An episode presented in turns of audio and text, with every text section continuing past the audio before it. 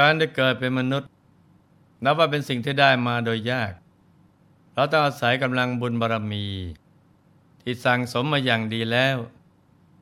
ยิ่งผู้ที่ได้เกิดอยู่ในร่มเงาบวรพระพุทธศาสนาถือเป็นบุญลาภอันประเสริฐเพราะชีวิตของความเป็นมนุษย์นั้นต่างจากสัตว์โลกทั้งหลายที่มีร่างกายและสติปัญญาเหนือกว่าหรือว่าอะไรผิดอะไรถูกอะไรเป็นความดีอะไรเป็นความชั่วและยังสามารถสร้างบุญบารมีได้อย่างเต็มที่ซึ่งร่างกายของมนุษย์นี้เป็นอุปกรณ์สำคัญที่สามารถสร้างความดีได้อย่างเต็มกำลังและเป็นฐานสำหรับรองรับคุณธรรมความดีที่สูงยิ่งขึ้นไปทั้งยังเป็นที่ฝึกฝนอบรมจิตใจให้ใสสะอาดบริสุทธิ์จนสามารถเข้าถึงพระธรรมกายและสามารถกำจัดกิเลสอาสวะทั้งหลายที่หมักดองอยู่ในจิตใจให้หมดสิ้นไปได้การที่จะเข้าถึงธรรมอันประเสริฐคือพระธรรมกายที่มีอยู่ภายในตัวของเราได้นั้นต้องคลายความผูกพันปล่อยวางเครื่องกังวลใจออกไปให้หมดแล้วการหยุดใจไว้ณศูนย์กลางกายฐานที่7ซึ่งเป็นฐานที่ตั้งของใจอย่างถูกต้องถาวรให้มันประกอบความเพียรไม่เกียจคร้านและประพฤติธรรมอย่างสม่ำเสมอไม่นานก็จะเข้าถึงพระธรรมกายกันได้นะจ๊ะมีธรรมภาสิทธิผู้รู้กล่าวไว้ในมิคโลปชาดกความว่าเอวัมปิอิทวุทธานังโยวากยังนาวพุชติสัพเพปยัสสนังปัปโปนติอากาตวาพุทธศาสนัง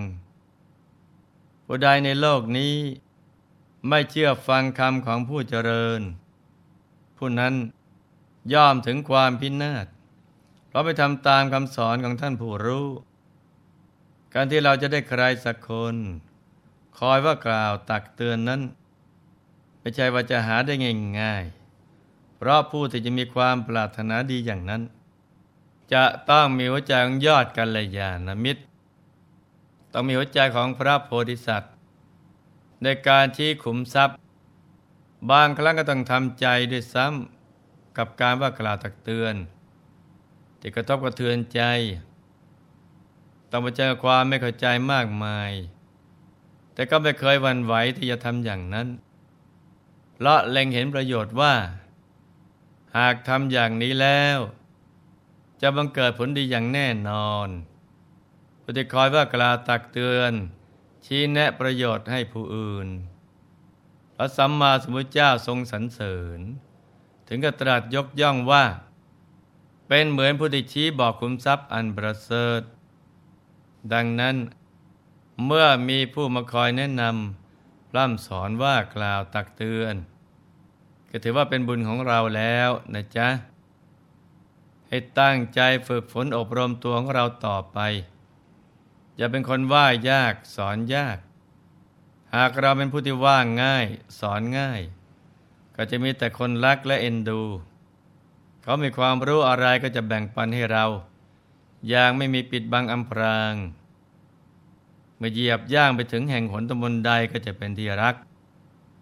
เป็นที่สรรเสริญของมนุษย์และเทวาทั้งหลาย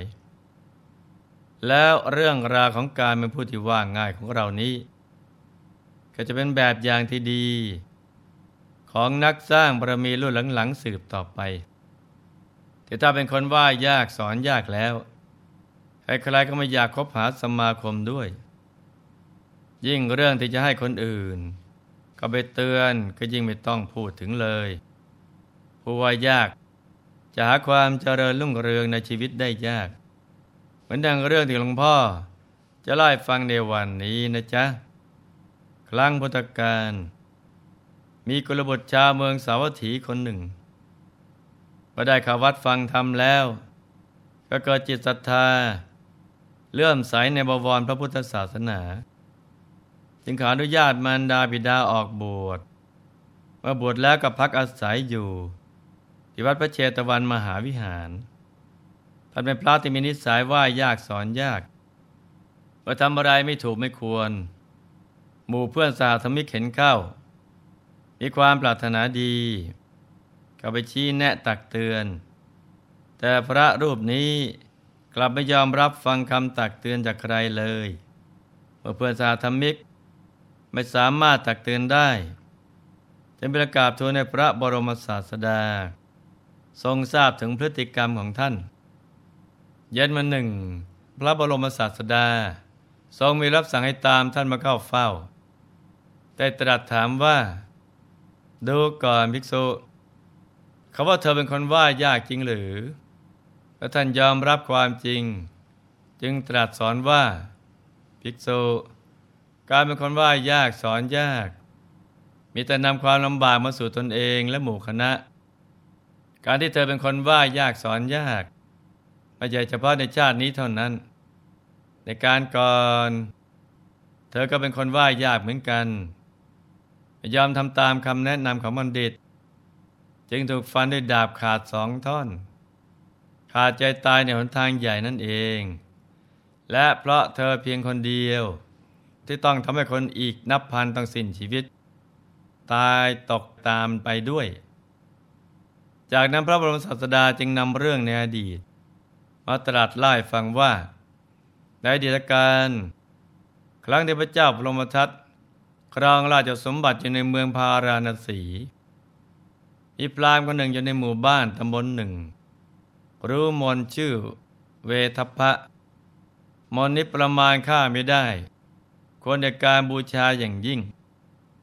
พอถึงเลิกงามยามดีเจ้าของมนจะร่ายมนแล้วแงนมองขึ้นไปบนท้องฟ้าฝนรัตนะ7 ประการก็จะตกลงมาจากนภาอากาศทันทีครั้งนั้นพระโพธิสัตว์ก็เรียนศิลปะอยู่ในสำนักของพราหมณ์ท่านนี้วันหนึ่งเวทัพพะพราหมณ์ได้ชวนพระโพธิสัตว์ออกเดินทางไปยังแคว้นเจตีไปทำธุระบางอย่างและเส้นทางที่ต้องเดินผ่านนั้นบางช่วงเป็นปลาเปลี่ยวตอนมีโจรประมาณ500 คนคอยดักปล้นเมื่อพราหมณ์และพระโพธิสัตว์เดินผ่านมาทางนี้จึงถูกพวกโจรจับไว้โจรกลุ่มนี้มีชื่อว่าเปสนกโจรที่เรียกว่าเปสนกโจรก็เพราะไปจับคนได้2 คนฝ่ายคนหนึ่งไปนำเงินมาไถ่ตัวอีกคนที่ถูกจับเป็นตัวประกันอยู่ฉะนั้นชาวบ้านจึงเรียกพวกโจรกลุ่มนี้ว่าเปสนกโจรแต่ในครั้งนี้พวกโจรได้ยึดตัวเวทัพพะพราหมณ์ไว้แล้วก็ปล่อยพระโพธิสัตว์ให้ไปนำเงินมาไถ่ตัวพระโพธิสัตว์กราบอาจารย์ก่อนไปได้ตักเตือนว่าผมไปไม่นานแค่ 2-3 วันแล้วก็จะรีบไปนำทรัพย์มาไถ่ตัวท่านอาจารย์ทันทีท่านอาจารย์ไม่ต้องเป็นห่วงอย่ากังวลใจไปเลยผมต้องหาทรัพย์มาให้พวกโจรได้อย่างแน่นอนแล้วก็วันนี้จะเป็นฤกษ์ดีท่านสามารถร่ายมนต์ทำให้ฝนรัตนะตกลงมาได้แต่ถ้าอาจารย์จะได้ทำเป็นอันขาดให้ข่มใจเอาไว้เพราะหากท่านร่ายมนต์ให้ฝนรัตนะ7ตกลงมาแล้วก็ตัวท่านเองก็จะถึงความพินาศอย่างใหญ่หลวงจะไม่ได้รับอิสรภาพอีกและท่านจะต้องถูกพวกโจรฆ่าทิ้งอย่างแน่นอนประเตือนอาจารย์แล้วก็รีบเดินทางกลับไปเอาทรัพย์มาไถ่ตัวอาจารย์ฝ่ายพวกโจรพอพระอาทิตย์อัสดงก็มัดพราหมณ์ให้นอนอยู่กับพื้นขณะนั้นเองเมื่อดวงจันทร์โผล่ขึ้นจากขอบฟ้าแต่ความกังวลใจว่าจะไม่ได้รับอิสรภาพตามที่ลูกศิษย์บอกจึงหวังเอาตัวรอดโดยไม่คิดถึงผลเสียที่จะตามมา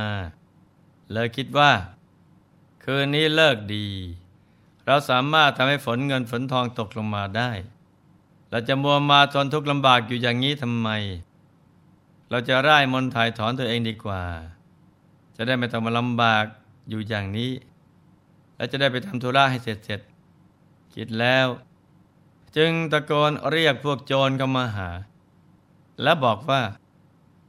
หากผู้ต้องการทรัพย์ก็รีบแก้มัดเราโดยเร็วให้เราได้สนานชำระล้างศีรษะนุ่งผ้าขาว ละพรมเรือนกายด้วยของหอมประดับด้วยดอกไม้แล้วเราจะเรียกทรัพย์ให้พวกท่านมากเกินกว่าทรัพย์ที่พวกท่านเรียกร้องกับลูกศิษย์ของเราเสียอีกพวกโจรได้ฟังคำชี้แจงหนักแน่นของพราหมณ์แล้วแม้จะเชื่อครึ่งไม่เชื่อครึ่งแต่ก็หวังที่จะได้จึงให้พราหมณ์ทำตามที่เรียกร้องทุกประการเมื่อถึงเวลาพราหมณ์ก็ร่ายมนต์แล้วแหงนดูอากาศทันใดนั้นเองฝนรัตนเจ็ดก็ร่วงพลูตกลงจากอากาศพวกโจรเห็นแล้วอัศจรรย์ใจมากรีบเก็บเอาตามใจชอบแล้วก็พากันกลับที่พักฝ่ายพราหมณ์แทนที่จะเดินเลี่ยงไปเส้นทางอื่นกลับเดินตามกลุ่มโจรไประหว่างนั้นได้มีโจรอีกกลุ่มซึ่งมีมากถึง500 คน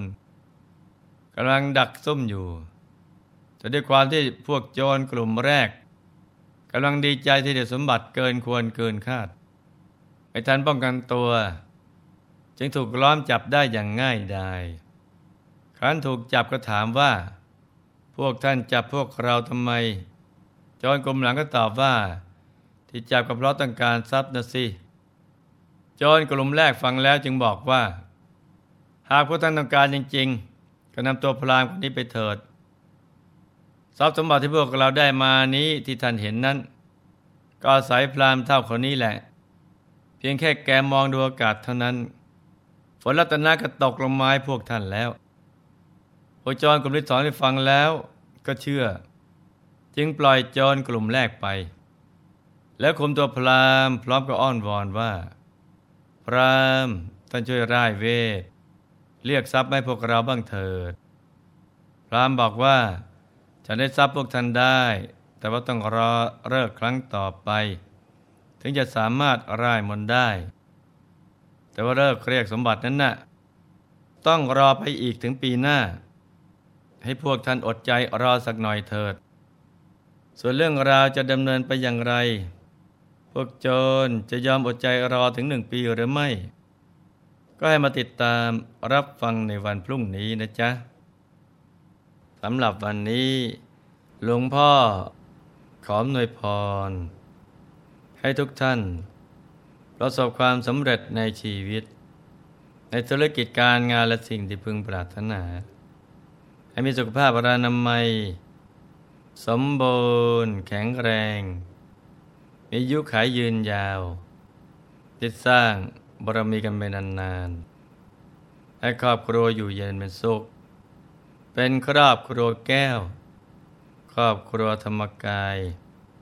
ครอบครัวตัวอย่างของโลกให้มีดวงปัญญาสว่างไสวเข้าถึงพระธรรมกายได้โดยง่ายได้เร็วพลันจงทุกท่านเถิดธรรมกาย